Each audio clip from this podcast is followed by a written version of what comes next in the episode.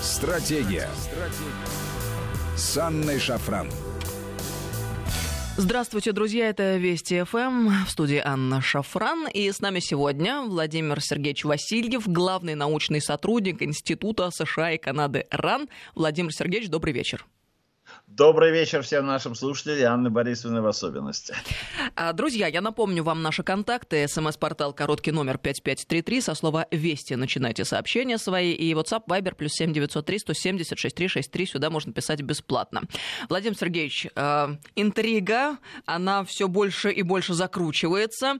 Э, всего ничего остается до выборов в Америке. А коль э, Америка та страна, которая пока еще диктует многое миру, соответственно, Соответственно, наше внимание приковано к тому, что там происходит. Почему? Потому что все это в конечном счете в любом случае на всех на нас может отразиться, если вдруг что-то пойдет не так. А что сказал накануне Трамп? Трамп предрек Великую депрессию в США в случае победы Байдена на выборах. Это он э, так просто красиво выразился или действительно что-то за этим стоит? Вот об этом давайте поговорим. Я думаю, что да, об этом надо, может быть, сегодня поговорить, когда мы говорим о возможных сценариях э, развития ситуации, которая может сложиться в Соединенных Штатах Америки там после 3 ноября и в последующие месяцы. Ну, Э, в общем, мы должны исходить из того, что при этом я хочу напомнить, что Трамп вот неоднократно в 18 19 и тем более в 2020 году у него есть такие высказывания в его твиттере, в его речах, которые он обращал своим сторонникам, что вот если меня не переизберут на второй срок, что если, как говорится, меня отстранят от власти, скажем, по импичменту, то тогда в Америке наступит серьезный экономический кризис. Более того, в последнее время он действительно даже усилил свою риторику, и сказав, вот начал ее усиливать как раз с лета 18, э, нынешнего года, сказав, что если изберут Байдена, то Америку ждут времена или период Великой депрессии. Но дело все в том, что, э, в общем, э, Трамп не случайно, может быть, связывает экономический подъем последних, скажем, то, что имел в 17, 18 и 19 году со своей экономической политикой, и с тому, что, в общем, деловые круги, э, во, вся, во всяком случае, американские фондовые рынки, в общем, администрации Трампа и лично Трампу доверяют, в то время как к демократам они относятся достаточно настороженно, именно потому, что многие положения их программы, новый зеленый, курс, э, программы там, расширения социальной сферы, Э, еще другие программы, которые предусматривают, в общем, усиление роли государства в экономике, это бизнесом не приветствуется. Несмотря даже на то, что Америка э, вот, э, находится сейчас в, кризисном, в кризисной ситуации. И, в общем, в кризис мы знаем, роль государства усиливается. Но речь идет, может быть, немножко о другом. Трамп как бы вот сказал, что да, Э, я бы сказал, или вот чтобы сразу нашим э, слушателям стало понятно, мы можем сказать примерно тему нашей сегодняшней э, передачи таким образом. Великая депрессия. Прощальный подарок Дональда Трампа. Общее сегодня представление, может быть, если посмотреть американскую печать или да, американских аналитиков, ну, как бы считается, что победа Байдена предрешена. По опросам общественного мнения, по каким-то другим показателям может вмешаться какой-то фактор неожиданности, но, по крайней мере, про либеральные СМИ явно настраивают Америку, да и весь, может быть, остальной мир, что дни Трампа сочтены, и администрация доживает последние денечки. И все, что ей остается сделать, это мирно передать власть э, вот э, новому хозяину Белого дома в соответствии с американской традицией. Но дело все в том, что Трамп э, может быть такой человек, который захочет или сможет, или э, вернее, захочет уйти, хлопнув дверью. Вот так вот хлопнув дверью, чтобы последствия его пребывания у власти долго еще Америка ощущала. Типа того, вы еще пожалеете, что лишились такого президента, как я. Владимир Сергеевич, а это его амбиции или какие-то долгосрочные планы, как вы считаете? Это это, это, с моей точки зрения, предвыборная тактика. Она может повлиять, в частности, на позицию деловых кругов, хотя они, может быть, не всегда присутствуют очень открыто э, в политическом поле, но они где-то в чем-то спонсируют, у них есть, может быть, свои закулисные такие ниточки двигать, э, так сказать, дергать, э, э, э, сказать, за э, американскую политику. И я вам должен сказать довольно интересные вещи. Если посмотреть, скажем, опросы общественного мнения, которые проводят органы, близкие к деловым кругам, вот, собственно говоря, служащие там банков, э, обслуживающие такие именно деловые круги, то вы увидите, что у них как бы получается, что сегодня Трамп имеет шансы на победу, что разрыв составляет небольшие там 2%, 3% в пределах э, погрешности статистической, и что Трамп вполне может повторить э, успех или сценарий 2016 2017 года. По крайней мере, вот таким образом деловые круги дают явно понять, что им бы было предпочтительнее сегодня американскому бизнесу, не только крупному, но может быть и среднему, а может быть даже и мелкому или малому бизнесу, чтобы Трамп, в общем, остался, потому что республиканцы действительно отражают интересы бизнеса, и каким бы ни было, в общем, у Трампа есть своя логика. Правда, последнее время он не очень ей почему-то, мне кажется, апеллирует, но, тем не менее, за ним стоит, в общем, довольно успешная его политика на протяжении трех лет, 17, 18 и 19 годов. Трамп может всегда сказать, что, в принципе, магические ключи к экономическому подъему у него есть, он знает, как это делать, и он уже это доказал, по крайней мере, пробыв три года на э, посту американского президента. В принципе, он иногда это э, указывает на это, но, может быть, сегодня это, так сказать, учитывая такую такую вот вовлеченность сиюминутную при озабоченностью коронавирусом, э, который действительно как бы американское общество сегодня поляризовало и не в пользу Трампа. Э, ссылка на предыдущие экономические успехи, может быть, сегодня не очень срабатывает, хотя, в общем, здесь действительно надо сказать, что здесь это может сегодня считаться элементом не только э, элементом политического капитала Трампа. Но мы говорим сегодня о другом. А было ли вообще в Америке период, э, так сказать, какой-то американской истории, довольно, кстати сказать, похожий, когда уходящий президент хлопнул дверью и оставил своему э, наследнику, э, ну, если хотите, оставил его у разбитого экономического корыта. Вот этот период в американской истории, который сегодня, может быть, даже как-то повторяется, уже был – и он произошел именно в 1932-1933 году, когда в 1932 году, вот как раз в ноябре, Рузвельт уверенно побеждает Гувера. Они являются антагонистическими, э, идейными антагонистами. Но если посмотреть на, Америка, на такую традиционную, может быть, историю, то вы увидите, что ни, низшая точка кризиса пришлась именно на начало марта 1933 года.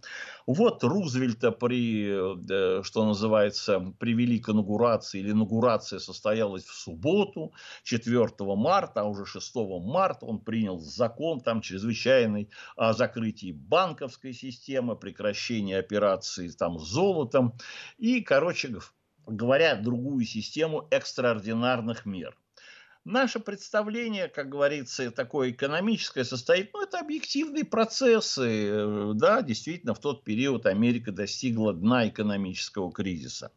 А вот представление о том, что этот кризис носил абсолютно руготворный характер, и что не смирившийся со своим поражением э, Гувер э, решил, действительно хлопнув дверью, и оставил Рузвельта, что называется, у разбитого корыта. И вот то, что произошло где-то в ноябре, декабре и начале 30, 32 и 33 годов, это именно была, хотите, рукотворный кризис. Рукотворный кризис, который Гувер, как говорится, оставил как, э, если хотите, прощальный подарок Рузвельту. И вот об этом надо, и об этом эпизоде у нас даже среди специалистов мало знают, поскольку речь идет об очень таких интересных тонкостях американской экономической политики. И о них сегодня, вот об этом сценарии, э, по крайней мере, исторических параллелей, можем сегодня поговорить. Вот это даже тоже будет интересно, потому что это имеет отношение даже и к характеру американских э, выборов. Все новое, хорошо забытое старое. Да, Дело все в том, что в тот период как бы э, в Америке, ну что ли, э, фишки, если так можно выразиться, на шахматной экономической доске стояли следующим образом. Дело все в том, что, э, в общем, надвигался очень серьезный банковский кризис. Он уже в 1932 году обозначился. Он обозначился э, уже где-то осенью 1932 года, но он был усилен э, результатом выборов. Дело все в том, что что происходило. В тот период э, в Америке как бы э, ну, господствовал принцип, э, в Америке тогда было 24 тысячи банков, значительная их часть вообще не входила в систему ФРС, это были малые, средние банки, которые обслуживали именно американскую, знаете, что такое банковская система? Это вот кровеносные сосуды, это вот такие были микрокапилляры, которые обслуживали вообще-то американскую экономику. Дело все в том, что как только произошла вот эта вот победа Рузвельта, мы сейчас еще поговорим о роли идеологии, которую стал развивать Гувер, в общем, американские э, э, клиенты этих банков, рядовые граждане, потянулись в банки забрать свои деньги. То есть возникло как бы недоверие, а деньги хранились в основном в малых, средних банках, штатных, местных, э, по всей территории Соединенных Штатов Америки. Ну, достаточно сказать, что вот 24 тысячи банков было э, к концу там депрессии или к этому периоду 10 тысяч банков обанкротилось. И, в общем, банкротство, о, о том, что банки банкротятся каждый день, это была, в общем, финансовая паника, с которой все считались. Дело все в том, что в тот период не было федеральной Э, корпорации страхования взносов, и была большая очень опасность того, что, извините, лопнувший банк э, унесет с собой все ваши сбережения, а эти сбережения иногда были сбережения, на которые копились целый день, э, целую жизнь. Второй очень важный момент – это был золотой стандарт. Вот надо сказать, что в Америке федеральная резервная система, вот учитывая как раз специфику или поддержание, что ли, курсу доллара, проводила четкую политику. Дело все в том, что доллары могли быть обменены на золото. Вы могли, так сказать, прийти уже в банки федеральной резервной системы, Цена тогда была простая, 20 долларов за тройственную унцию. Тройственная унция это у нас 31,1 грамма. Для любителей такой вот, э, любителей, любителей э, что называется, э, дорогих металлов. Э, и, в общем, это можно свободно было э, это самое, поменять. Абсолютно. Вот тогда это была как бы вот э, философия свободного рыночного хозяйства, на которой стояла администрация Гувера. Она считала, что самое главное, вот чтобы американские производители и потребители всегда считали, что банки должны быть свободны, вы всегда можете прийти забрать свои вклады. Ну и второе, если хотите, вы ваши деньги можете поменять на золото. Вот тогда, когда стала вот э, ситуация э, э, в американской экономике, или когда э, Гувер, э, в общем, понял, что он выборы проиграл, и что пришел к власти его идейный антипод, администрация Гувера начала очень интересную кампанию, идеологическую. Гувер стал говорить о том, ну, радиировать, что, вы знаете, все сторонники нового курса – это все коммунисты. Это коммунисты, социалисты, это рука Москвы. И вообще, вот если завтра Рузвельт придет к власти, его новый курс – это отнять и поделить у вас все экспроприируют, все заберут, ну, так как это было там, вот в России или в Советском Союзе. Э, и вот эта модель Рузвельт и будет применять к Соединенным Штатам Америки. На, в условиях нарастающей паники, которая, так сказать, тогда уже была, и тут начались две вещи. Федеральное правительство, во-первых, в лице Гувера, оно вот эту э, идеологическую волну стало нагнетать на американское, так сказать, э, в американском медийном пространстве. Второе, когда появились вот всевозможного рода сигналы, то представители банковского сообщества, Федеральной резервной системы, естественно, пришли к Гуверу, мы об этом чуть попозже будем говорить, и предложили свою систему мер спасения, что, вы знаете, этого надо избежать. Надо создать банковские каникулы, запретить свободную продажу золота на доллары обмены. И, в общем, если это сделать сейчас, э, то, в общем-то, вот сползание уж на самое дно кризиса, с которого очень трудно будет подняться, можно предотвратить. Вот здесь Гувер и повел себя таким образом, что он ничего не стал делать. Это всех, вот как раз американских историков, это очень поражало, что вроде бы написали грамотные экономисты, специалисты по финансам, что и как надо делать. Забегая вперед, мы можем сказать, что Рузвельт, когда вот он начал, пришел 4 марта к власти, это и стал делать вот, спасая и банковскую систему, и спасая, что называется, престиж Америки с точки зрения мировой позиции доллара. А вот Гувер 4 месяца или что-то в этом роде ничего даже не делал. Палец, а палец не ударил. И что возникло в Америке? Во-первых, все, так сказать, то есть нарастающая волна, э, то есть американцы бросились в банки да и достаточно сказать, что где-то уже в начале 1933 года ежедневно забираемые суммы денег по тем временам были огромные. От 10 до 15, вернее так, от 15 до 20 миллионов долларов в день. Собственно говоря, вот это то, что называется налеты на банки, законные совершенно. То есть люди просто свои вклады брали, приводили к тому, что банки лопались. То есть после того такого, как говорится, как группа, э, что называется, вкладчиков налетела на банк, что называется, забрала свои кровные, банк, естественно, лопался, так сказать, лопал. То есть, понимаете, во-первых, деньги забирали, во-вторых, банки лопались. И это происходило по всей стране. Вот, в общем, как говорится, сигналы поступали с территории Соединенных Штатов Америки. В Америке так всегда и говорили. Кстати, откуда пошло, мне даже всегда было, что деньги надо хранить, э, значит, в автомобильных покрышках, под матрасах и за радиаторами. Очень верное решение, да. Да, и за, за, за, ну, за, за, за, батарейными, за батареями. Вот деньги, деньги надо хранить. В Америке даже я видел тогда в тот период э, такие карикатуры, которые даже рисовали, что дупло деревьев, а там вот, все-таки климат чуть-чуть помягче, поэтому это развесистые дубы или там вязы с огромными дуплами, такими вот, куда американцы тоже эти деньги складировали. Однако складирование денег э, этим дело не кончилось. Естественно, забрав деньги из банков и усилив этот кризис, они обратились к банкам Федеральной резервной системы и начался, что называется, дренаж, золотой дренаж. Федеральная резервная система стала стремительно терять все золотые запасы. Короче говоря, к 4 марта возникла такая ситуация, что практически банковская система Соединенных Штатов Америки ну, находилась вот на грани, просто сама вот банковская система на грани краха, потому что деньги все забрали. Вторая ситуация. Из Федеральной резервной системы изъяли все золотые запасы США. А поскольку тогда вот экономика, вот это я уже сказал, кровеносная система была сделана таким образом, то действительно где-то в конце февраля, начале марта американская экономика, как так принято говорить, и достигла вот дна экономического кризиса. Ну вот все. То есть дальше некуда. И при том совершенно даже не ясно, каким образом надо было запустить вот вообще механизм экономического роста.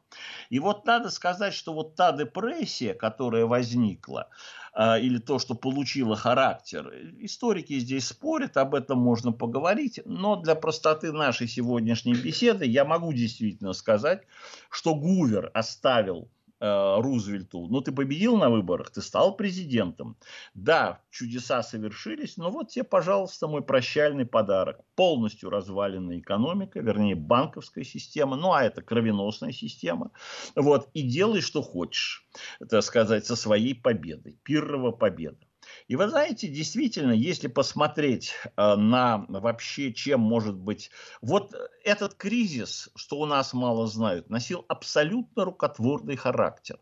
В Америке его замолчали, потому что не, эти историки, ну, как правило, списали на действия неких объективных закономерностей. Хотя на самом деле, как в Америке уже, может быть, в последнее время уже появились довольно любопытные исследования, в которых очень четко показывалось, в особенности части, когда были изучены материалы э, уже гуверовской администрации. А здесь надо вам сказать две вещи, потому что если посмотреть на историю американских таких президентских библиотек, вот, то первая, кстати сказать, библиотека, которая была создана президентская, это была э, э, президентская библиотека Герберта Гувера. Ну, Владимир Сергеевич, мы сейчас а. давайте прервемся в этом месте на несколько минут на новости и продолжим сразу после. Владимир Сергеевич Васильев, главный научный сотрудник Института США и Канады РАН с нами сегодня.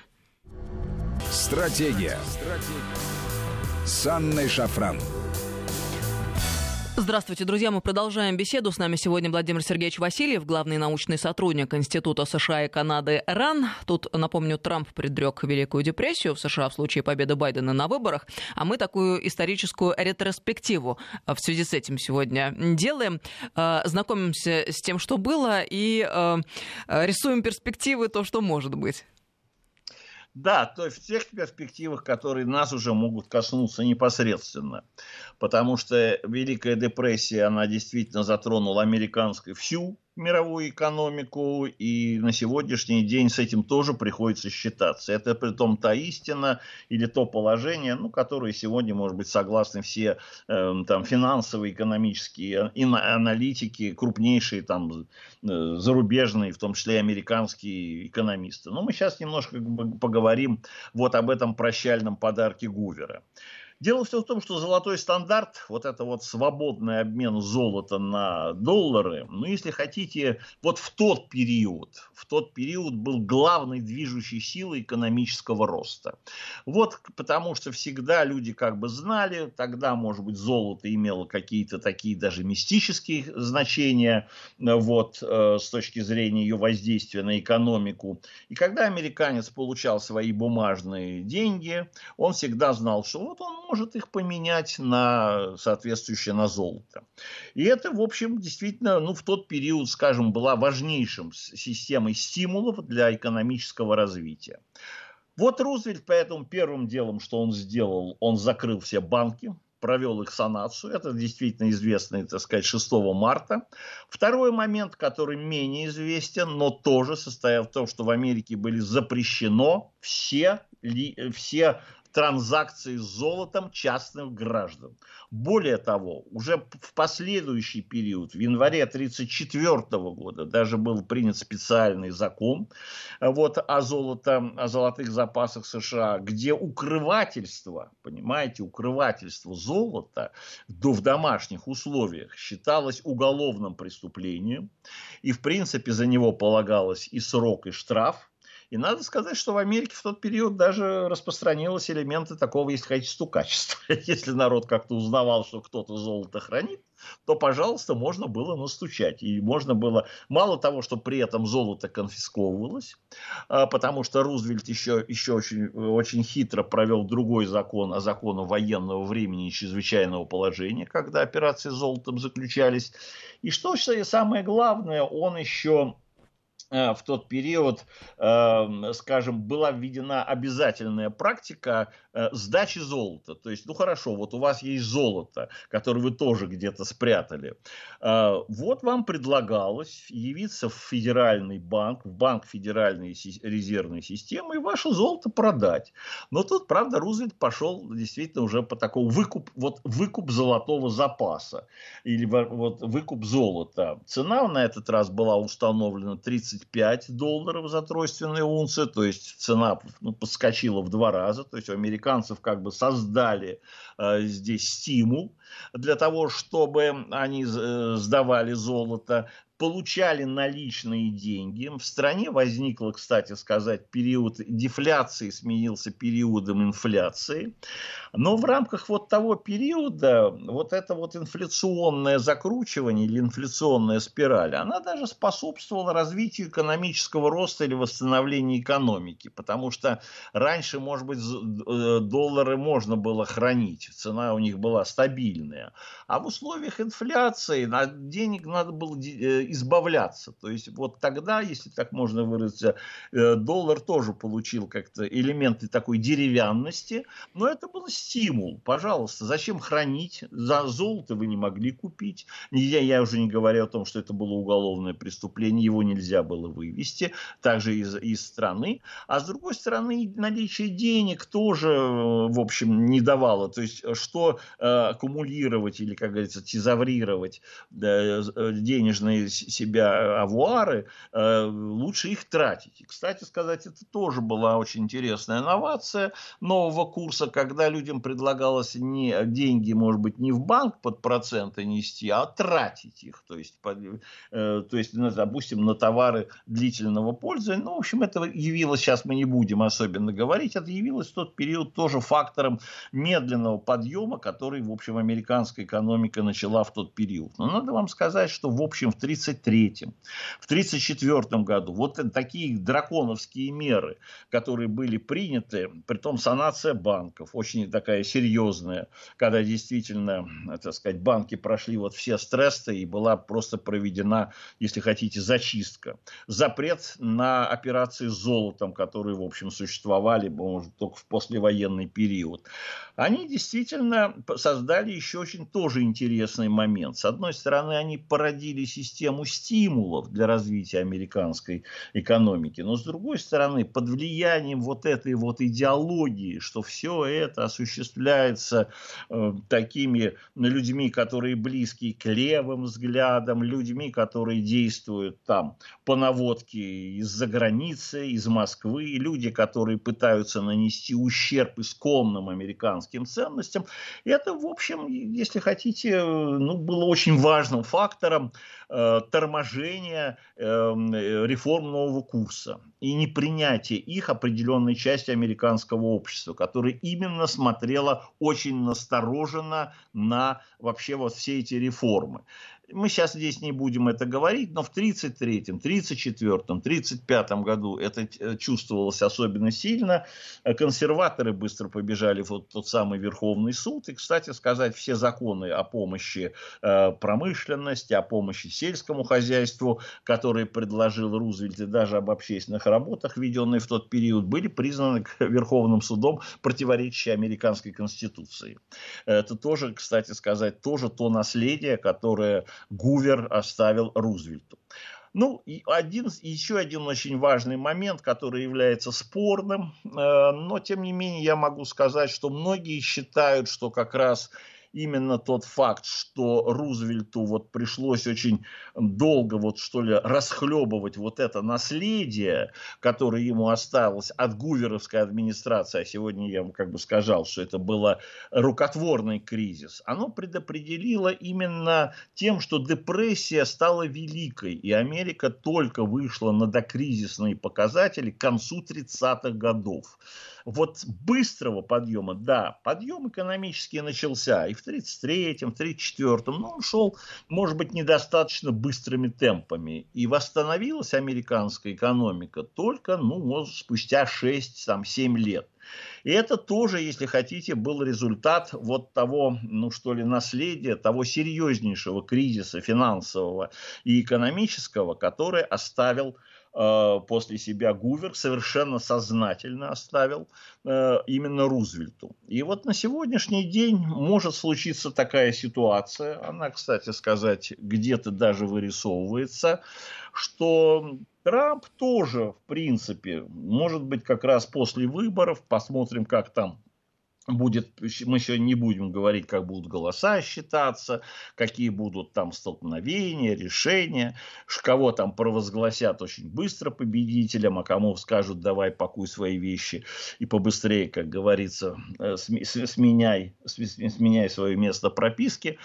Тем не менее, сегодня такой механизм есть. И состоит он, в общем-то, в той борьбе, которая сегодня в Америке развернулась за очередной пакет э, вот этой помощи, экономической помощи или поддержки, он так и называется, COVID-19, экономическая поддержка.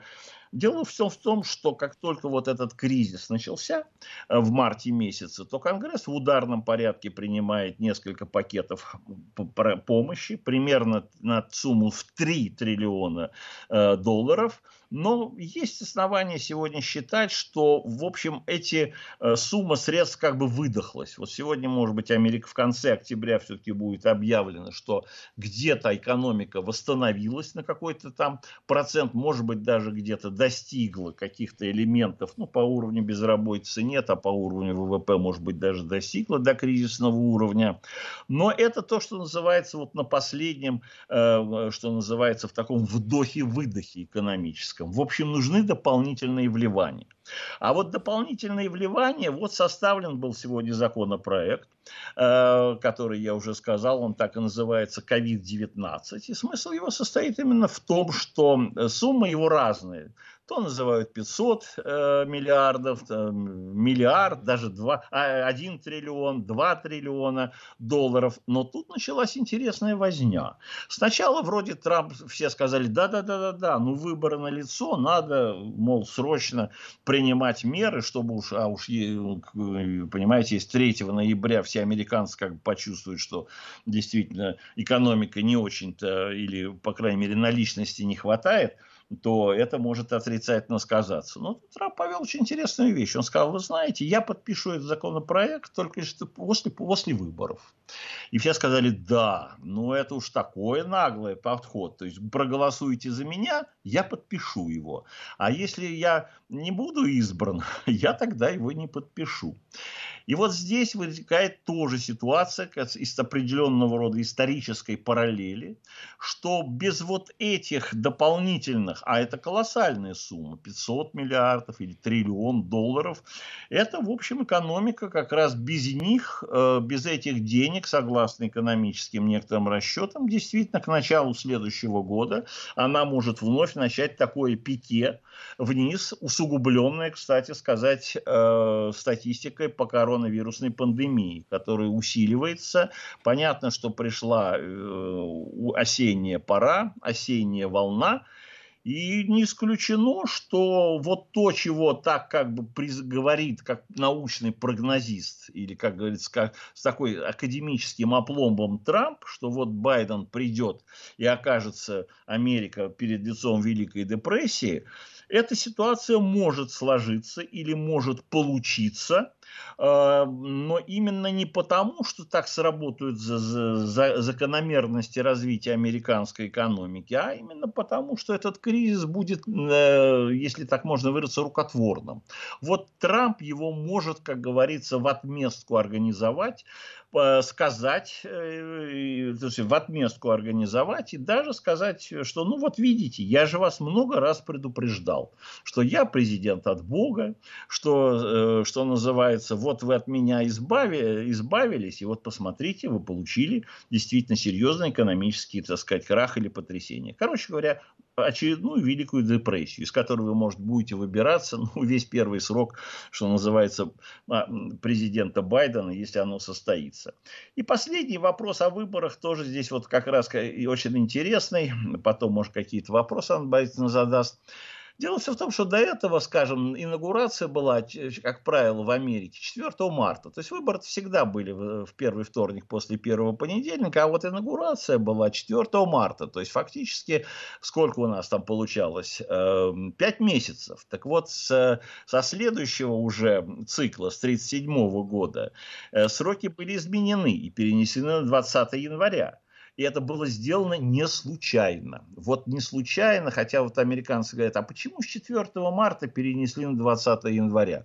А именно для того, чтобы находящийся у власти президент – не, на, не наворочил какого-нибудь прощального подарка.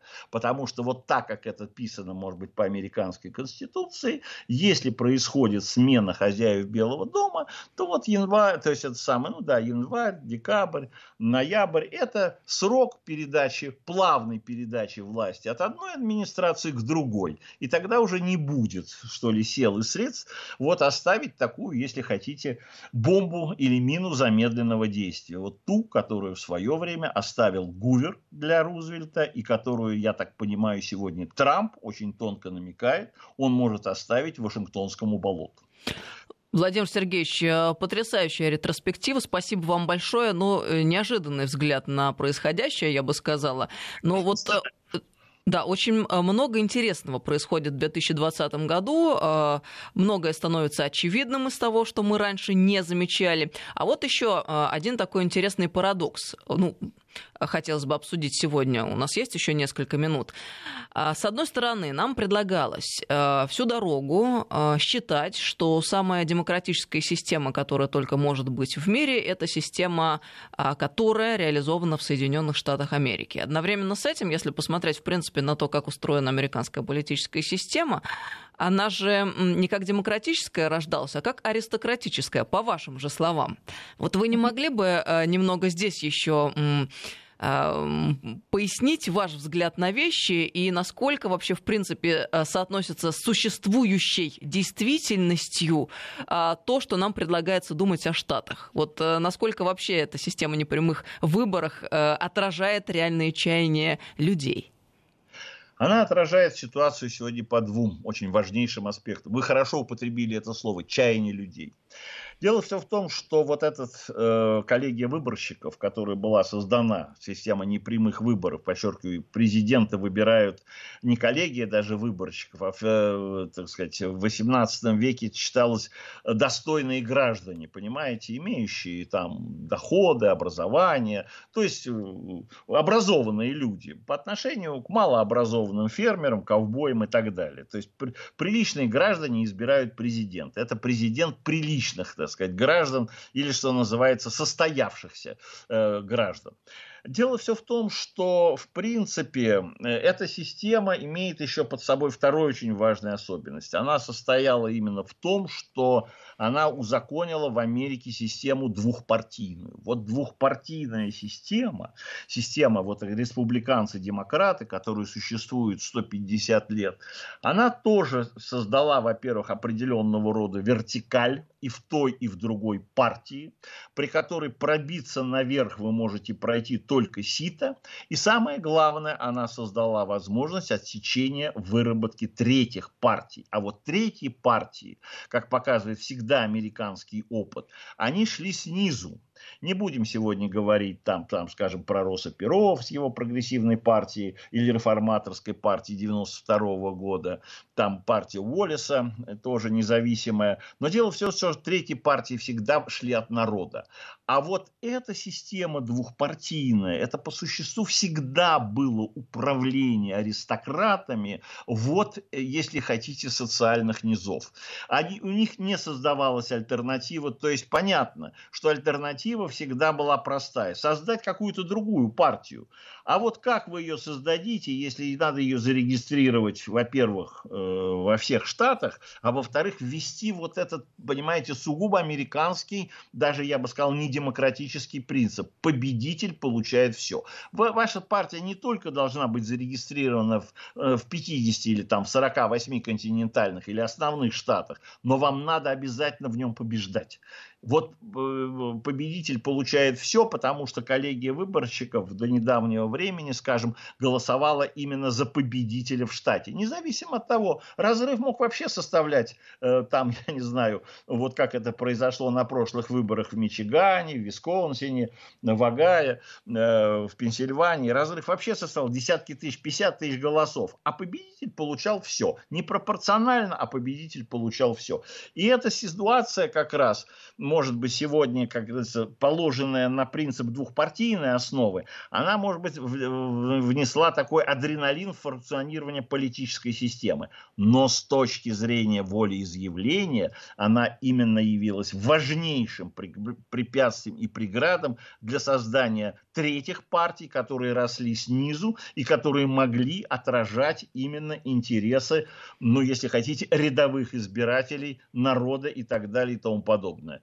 Отнюдь даже поэтому сегодня демократы и республиканцы, ну вот не имеют они даже такого, если хотите, социально-экономической привязки. Скорее они как формируются как коалиции. Вот их нельзя сказать, что они отражают интересы там рабочего класса, там, или работников, фермеров, или там э, Э, допустим, э, интеллигенции или там даже того же бизнеса. Вот все как-то так хитро перемешано, э, но в этой хитрой перемешанности состоит другая вещь. Вы никуда не можете по существу выйти за рамки этой двухпартийной системы.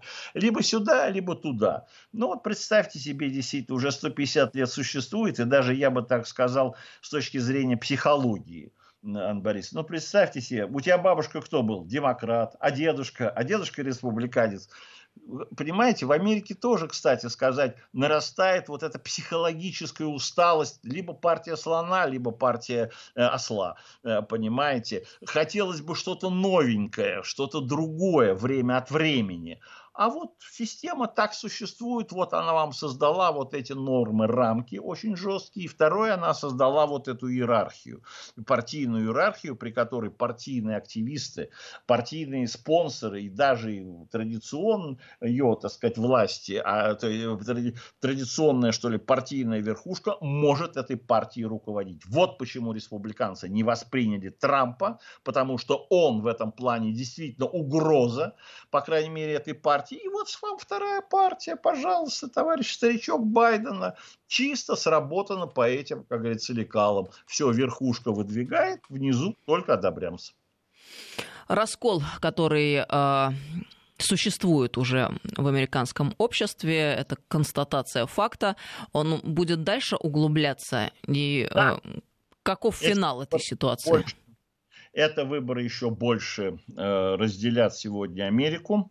И в Америке уже сегодня, по крайней мере, это об этом можно там уже чуть попозже поговорить, но уже вынашиваются планы. И, собственно говоря, и у республиканцев, и у демократов, у демократов в большей степени переход на, на так называемую систему однопартийного правления, при котором вот эта вот система сдержек и противовесов, или вот этого пинг-понга, или вот этого мяча, который перебрасывают от республиканцев до демократов, каждые примерно 10 лет, ну, чтобы эту систему как-то все-таки немножечко отодвинуть и вернуться все-таки системе однопартийного правления, когда, допустим, ну, та же демократическая партия, которая имеет большее количество зарегистрированных членов, э, в Америке больше просто демократов, чем республиканцев, чтобы она имела определенного рода рычаги, ну, если хотите, такого длительного или руководства страной в долгосрочной перспективе для того, чтобы возможно осуществить те реформы и преобразования, которые они хотят. Это будет это... означать закручивание гаек? Это, видите ли, это не закручивание гаек, это уже страна начинает либо у нас идти в одном направлении, либо в другом направлении, понимаете? То есть теряется некое равновесие. Э, в рамках американской политической системы это равновесие очень важно. Иногда даже считается, что отцы-основатели ради этого равновесия все и создали. Для них важно было, чтобы система находилась в некоем равновесии. Она бы не клонилась ни вправо, ни влево, ибо либо, если долго влево будет клониться или долго вправо, то в конечном итоге ее жизнеспособность падает. А вот на сегодняшний день Америка действительно оказалась перед таким или в таком на рубеже, Э, таком, что да, э, в общем, дальше как-то вот в рамках этой двухпартийной системы жить невозможно. Я вам даже более того могу сказать, заключить, мне как-то мои американцы сказали, вы знаете, если в системе больше партий, и они действительно как бы играют определенного рода роль, то такая политическая система функционировать не может. И, кстати сказали, посмотрите на Италию. Вот вам каждый год, э, вот вам классическая многопартийная система, и каждый год чуть ли не сменяется правительство. И последний вопрос, у нас 30 секунд остается. То есть э, Штаты переходят еще раз к модели правящей партии? Так выходит? Да, по крайней мере, как по потребность в этом какая-то есть, она сегодня ощущается. У республиканцев это стремление вот этого создать авторитарное правление в лице авторитарного института президентской власти, а у демократов, как ни странно, другая ситуация. Создать те условия, при которых именно демократическая партия устойчиво всегда побеждала бы на выборах. Вот. Но одна из таких систем, это самое, скажем, введение системы обязательного голосования.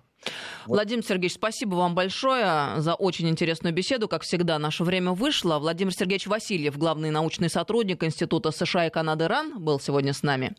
До свидания. Друзья, э, всем доброго вечера. Через час встречаемся с вами в программе «Тайны разведки». Сейчас новости. Стратегия. Стратегия. С Анной Шафран.